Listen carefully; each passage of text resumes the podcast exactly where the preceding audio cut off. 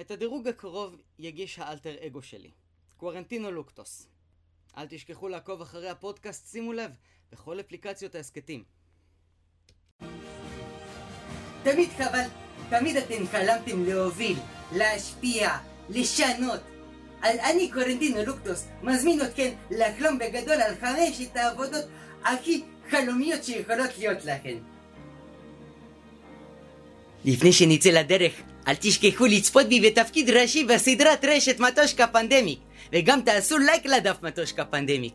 ואם אתם רוצים לשמוע את החנור והדודה מטרידים בזום את האנשים הכי מעניינים בישראל, תעקבו אחרי הפודקאסט, שימו לב, בכל האפליקציות של ההסכתים.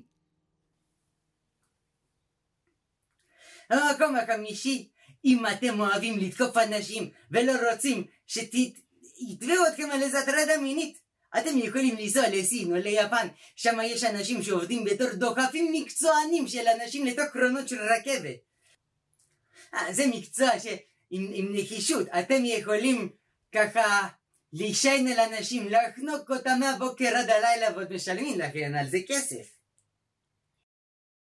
כל שנה 14 אלף זוגות אופניים נזרקות לתעלות ומחפשים תמיד דייגים שיוכלו לדוג אותם משם.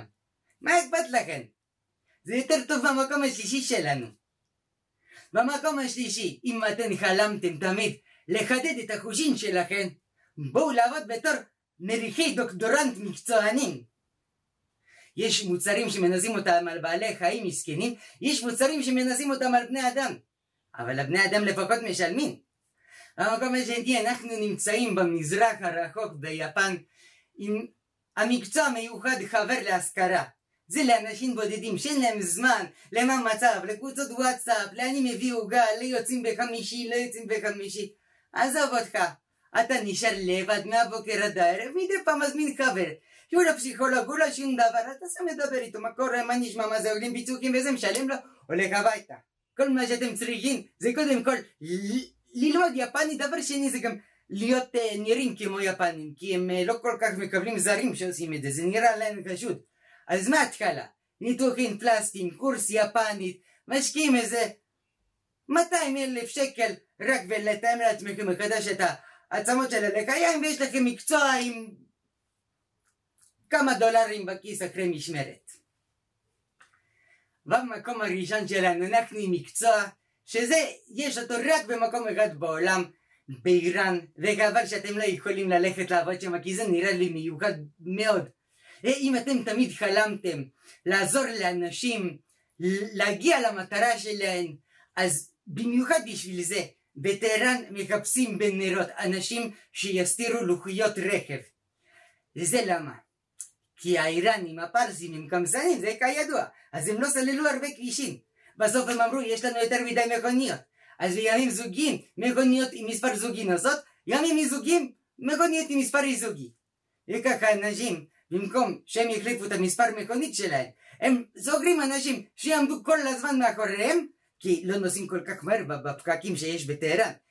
תמיד תמיד תמיד רק יסתירו עליהם את הדרך, את, ה, את הלוח רישוי, זה עבודה באמת. לא כל אחד היה יכול להתקבל שם.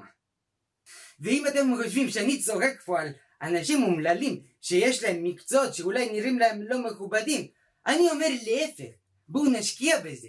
נעשה אקדמיה להערכת דורדורנט. אנחנו ניתן לאנשים ישלמו שכר לימוד בשביל ללמוד איך להיות דייג אופניים.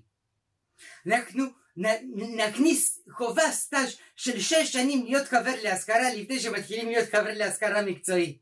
אתם מבינים? אני לא צוחק פה על מצוקות של אנשים אחרים. אני רק נותן לכם דוגמאות איך אפשר לקחת את המצב הזה ולמנף אותו. בשביל שגם אתם תוכלו להרוויח מלא מלא כסף. ואם אתם רוצים לראות איך אני מנסה לעזור לבן אדם עם לא הרבה שכל להרוויח קצת משכורת, אתם יכולים לצפות בסדרת רשת מטושקה פנדמיק. איך הרשינה שלי, אה?